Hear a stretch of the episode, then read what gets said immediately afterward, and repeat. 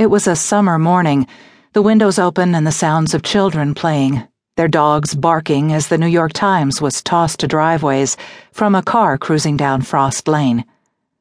In their little enclave near the water in Bayshore, New York, all the streets were named for popular, predictable poets Frost Lane, Longfellow Lane. I heard you, she said. There was a book of poems beside his plate.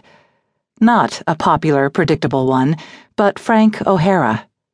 There was the Larry Rivers drawing of O'Hara on the cover. He was naked except for a pair of combat boots, his long penis hanging down above them. Scott read all the time, at the table, on the toilet, in the tub, and even right before the announcement of the end of their world. Well, Scott said. So you're finally going to do it to yourself. To me and Emma. I'm sorry. No, you're not. No, I'm not. Not for myself, but I'm sorry for you and Emmy. I'll move out if you want me to. You know I don't. I'll have to eventually. When do you plan to begin? I've already begun. Oh, just like that. You knew it was coming. I never really believed you'd go ahead, Scott. I have no choice. No choice, she said bitterly. Let's not start, Jess. If it was another woman, if it was anything but what it is, I could talk with someone about it. Someone who'd been through it with her husband or her boyfriend or brother. There's a support group called. She cut him off. I don't want to join a group. He shrugged. Then suit yourself. This isn't fair to Emmy. What wouldn't be fair to Emmy would be for me to live a lie. I have an idea she'd choose that over this if she was old enough to understand.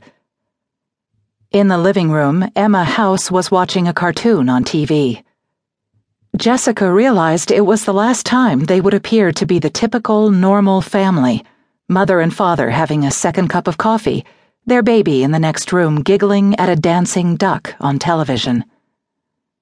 Then, Jessica would drive to work, walk into the office the way Auden described how suffering took place while someone else was eating or opening a window. She would return phone calls and answer emails with trembling hands, knowing that the day would come when she'd have to tell them at Southgate. I just don't know what I'm supposed to do, she said.